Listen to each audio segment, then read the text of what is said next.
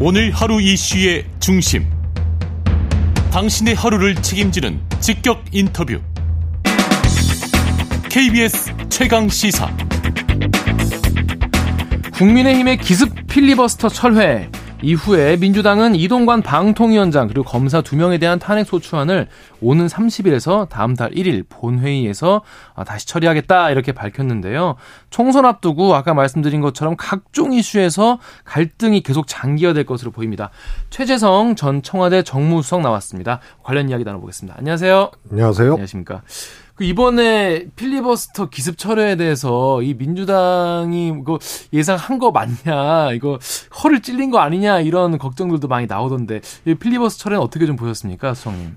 우선 예상을 할 수가 없죠. 어.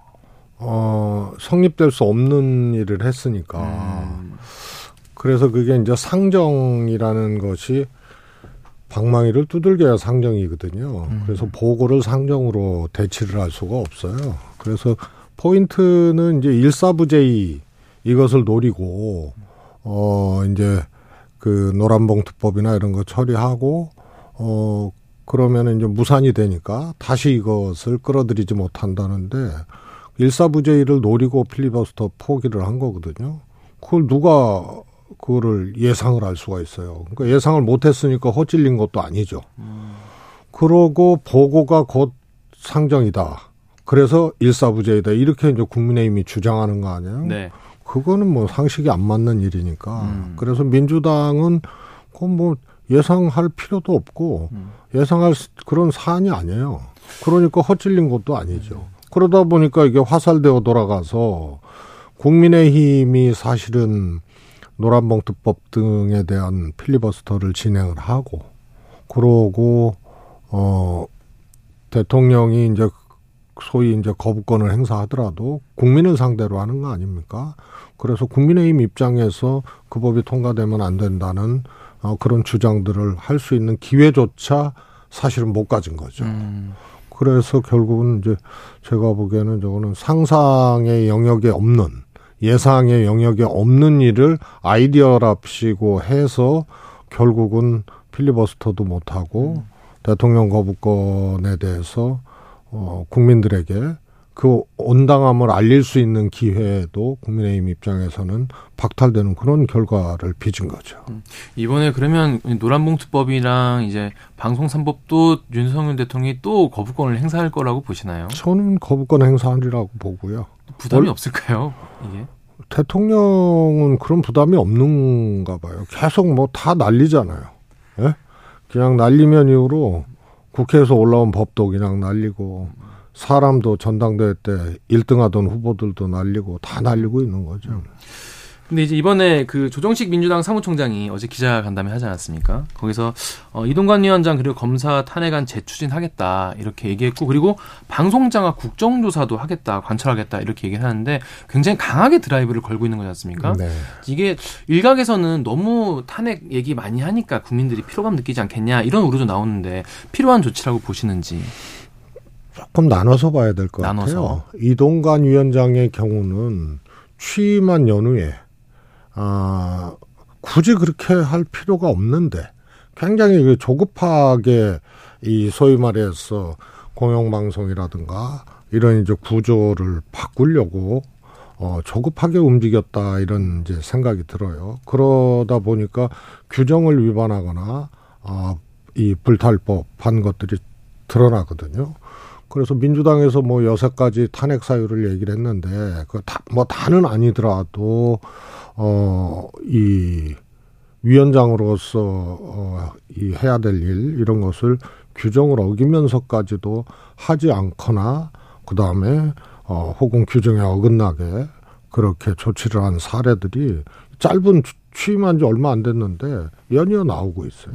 그러니까 그게 방송장악이라고 어 방송장악도 조급 함에서 비롯된 방송장악 시도다 이렇게 볼 수 있고요. 그 뭐 시도하는 것 자체가 과정상의 문제나 불법적인 문제나 이런 것들이 없었으면 탄핵까지 갈 수는 없죠. 그런데 짧은 시간에 그런 이제 근거들을 많이 남겨서 그거는 제가 보기엔 충분한 어, 탄핵 사유다. 정치적으로도 그렇고 방송 장악이 아니면 어, 해석이 안 되니까요. 그 다음에 어, 법적 또 이런 것도 그렇고 탄핵 사유에 분명하게 해당이 되기 때문에 어, 정치적 법적인 뒷받침이 되면 그거는 탄핵할 수 있다고 봅니다. 근데 검사의 경우에는 네. 정무적으로는 정치적으로는 과연 민주당이 아, 그것이 좋은 전략이냐 이런 것에 대해서는 저는 동의할 수가 없습니다. 음. 일단 앞으로 이제 국민의힘과 굉장히 극한 대치까지 갈 것으로 많은 분들이 예상을 하고 있고 그러려면은 민주당도 되게 어, 당내 어떤 단결이나 화합이 잘 돼야 되지 않겠습니까?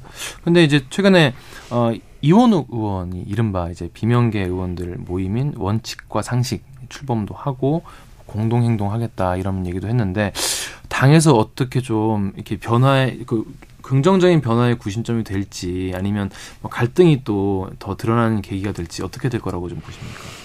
이미 이제 소위 이원욱 의원 등 비, 이제 반명이죠. 반명 의원들은 어 이미 이제 여러 가지 반대 목소리를 내고 어 충돌을 빚어온 당사자들이기 때문에 어 새롭게 뭐 이렇게 등장을 해서 어 문제 제기를 하고 갈등이 유발되는 그런 이제 새로운 상황은 아닙니다.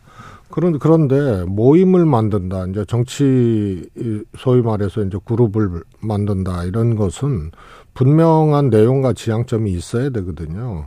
그런데 반명 말고는 없어요. 그런데 반명의 내용을 또 들어가 보면 개딸 때문에 못 살겠다 이거 확실히 해라 말고는 없어요. 그 그러면 나머지는 뭐냐 이 이재명 대표가 마음에 안 들어. 이거 말고는 없거든요. 그래서 그 모임이 어 하나의 그 일종의 이제 아 당이나 당원들이나 국민들의 이제 소위 말해서 지지를 좀 받으려면 어, 분명한 지향점이 있어야 되는데 그게 안 보여요. 음, 음. 내용과 지향점이. 음. 그래서 과연 그것이 뭐 새로운 어떤 상황을 만들어낼 수 있느냐, 뭐 저는 뭐 그렇게 보지는 않고요. 음.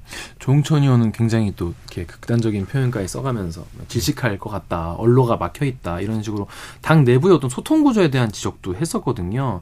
너무 친명 일색 아니냐, 너무 이렇게 그런 반명이라고 하셨지만은 뭔가 이재명 당대표에 대해서 비판하는 목소리가 당에서 너무 받아들이지 않는 것 같다 이런 의견도 내는데 이런 언로가 막혔다는 이런 지적에 대해서는 어떻게 생각하십니까? 저는 개인적으로 이재명 대표가 특히 이제 정무적인 또 이제 당 어, 대표로서의 어떤 그 리더십 이런 것이 조금 더 어, 뭐라 그럴까요 발현돼야 된다 이런 생각을 갖고 있는 사람입니다.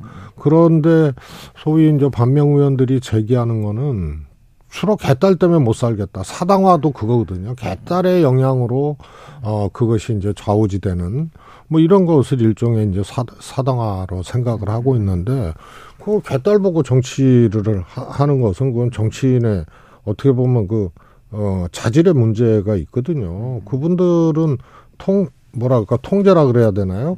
일종의 이제 자기 의사 표시나 이런 것들을 아주 강하게 하는 거예요. 그런데 그것 때문에 뭐 이재명 책임져라 이런 것은 문재인 대통령도 그 전에 이제 소위 말해서 어 친문 어, 지지층들이 있었죠. 그래서 그런 문제 제기가 계속 있었는데요. 그거에 대해서 어 뭐 비슷해요. 이재명 대표가 어, 소위 말해서 수박 깨기, 김정민 의원, 어, 사무실 네. 앞에서 한 수박 깨기 그거에 대해서, 어, 이제, 예, 비판적인 글을 올렸잖아요. 문재인 대통령도, 어, 이제, 그랬었다고요. 음. 그러, 그런다고 그게 음. 자제되거나 음. 통제되질 않아요. 음. 그것이 지지자들의 일단 권한이죠. 음. 어? 그런데 그것 때문에 뭐, 어, 못 살겠다. 사당하다 이렇게 얘기를 하는 것은 제가 보기에는 객, 관적이지 않아요. 기분은 엄청 나쁘죠. 어? 객관적이지 않다. 그러면은 당 혁신이다. 네. 그러면 혁신의 내용을 제, 제기를 해야 되고. 어? 뭐, 뭐, 뭐 때문에 그러면 이러느냐. 그런 것이 명확해야 되는데, 저, 제가 보기에는 혁신의 내용은 없어요. 음. 그 다음에 이제 공천학살 이런 것도 네. 민주당에선 불가능해요. 딱 딱 두 가지입니다. 현역이 출마할 수 없는 지역 있잖아요. 네. 법적인 문제나 음. 혹은 뭐 민주당적이었다가 탈당한 예를 들어서 김남국 의원 네. 응? 음. 또뭐 소위 돈, 돈봉투 관련돼서 네. 탈당한 분들 무소속 음. 이분은 민주당적이었는데 민주당으로 당선됐는데 없, 없거든요. 그래서 그 지역구는 전략국 지역으로 일단 지정이 됩니다. 음. 그래서 일반 경선 방식이 아닌 다른 방식으로 할 수 있는 건데 그러지 아니하고 비명이든 반명이든 현역 의원이 있잖아요. 네. 그러면은 이것을 제거할 방법이 없어요. 그래서 경선이에요. 그래서 공천 학살이라는 것은 민주당에서 사실은 존재하지 않고 오히려 현역 의원들의 기득권들이 너무 지금 제 개인적인 견해로는 너무 공천 과정에서 세게 반영이 되니까 이, 이, 이, 이게 오히려 문제라고 저는 생각을 하고 있죠. 그래서 공천 학살은 국민의힘하고 민주당은 좀 달라요. 공천 학살, 뭐 자객 공천 이런 건 이제 시스템 공천이 있기 때문에 걱정하지 않아도 된다는 이런 말씀인 것 같고 이준석 신당 이야기 잠깐 해보겠습니다. 이준석 신당이 만들어진다면 그 전에는 어 국민의힘 쪽의 표를 많이 가져올지도 모른다. 그러니까 타격이 그쪽에 있을 거다는 얘기도 있는데 요즘에는 워낙 빅텐트 이야기도 나오고 하니까 또 비명계 의원들 이상민 의원 같은 경우는 얘기도 하고 하니까 어, 민주당이 좀 더 타격이 있지 않겠냐 이런 얘기도 나오는데 아, 실제로 출범이 된다면 어느 쪽에 좀 더 타격이 있을 거라고 보시는지. 우선은 이제 빅텐트다 그러면은 분명한 큰 기둥들이 있어야 되거든요. 그큰 텐트를 뒤, 이, 이 지탱할 만한 기둥이 있어야 되는데 아, 그게 잘 안 보여요. 그래서 상당히 뭐라 그럴까요? 어, 일단 시위용이다. 어? 이러한 생각이 들어요. 이준석 대표 스스로도 12월 말로 네, 어, 27. 이, 뭐, 어, 이 생각을 이제 하고 있는 건데, 아직 40일 남았거든요. 그럼 그 안에 이제 어떤 변화냐. 소위 말해서 국민의힘이 좀 변해야 된다. 이런 이제 가시적인 조치를 요구하고 그것을 대통령의 어, 당이 돼서는 안 된다. 뭐, 어, 또 대통령의 태도 변화 요구 뭐 이, 이렇게 이제 퉁치고 있는 거예요.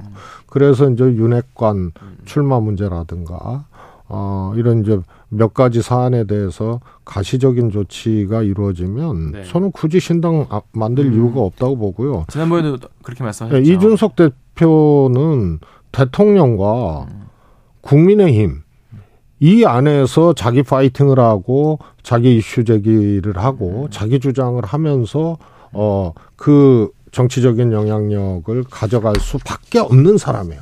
근데 이틀 밖으로 나가는 순간 아, 제가 보기에는 거품은 꺼지고요. 지지율은 뭐, 뭐10% 10% 턱도 그 자- 없을 겁니다. 그 자산이 확 다 빠질 거다. 그렇습니다. 저희 마지막으로 짧게 하나 여쭤볼게요. 조국 전 장관이 이제 본인이 비법률적 방식으로 명예 회복하는 길을 찾아보겠다라고 말했는데 어떻게 지금 민주당에서는 좀 어떻게 좀 받아들이고 있습니까?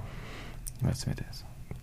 그, 뭐, 민주당에서는 이제 딸리 당을 만들거나 뭐 이런 것을, 어, 하지 않기를 바라고 또 뭐 하지 않으리라고 그렇게 어, 생각들을 하고 있는 거죠. 네. 그러나, 어, 조국 장관이 이제 어, 최근에 이제 움직이는 모습 또 말씀하시는 거 보면은 어, 하나의 이제 가능성으로는 음, 네. 어, 충분히 검토를 하고 있는 것 같습니다. 알겠습니다. 여기까지 말씀 듣겠습니다. 최재성 전 청와대 정무수석이었습니다. 고맙습니다. 감사합니다. 네, KBS 라디오 최강기사 1부 여기서 마치고요. 잠시 후 2부에서는 이정현 전 청와대 정무수석과 함께하는 정치 먼데이 그리고 한 번 더 뉴스 준비되어 있습니다.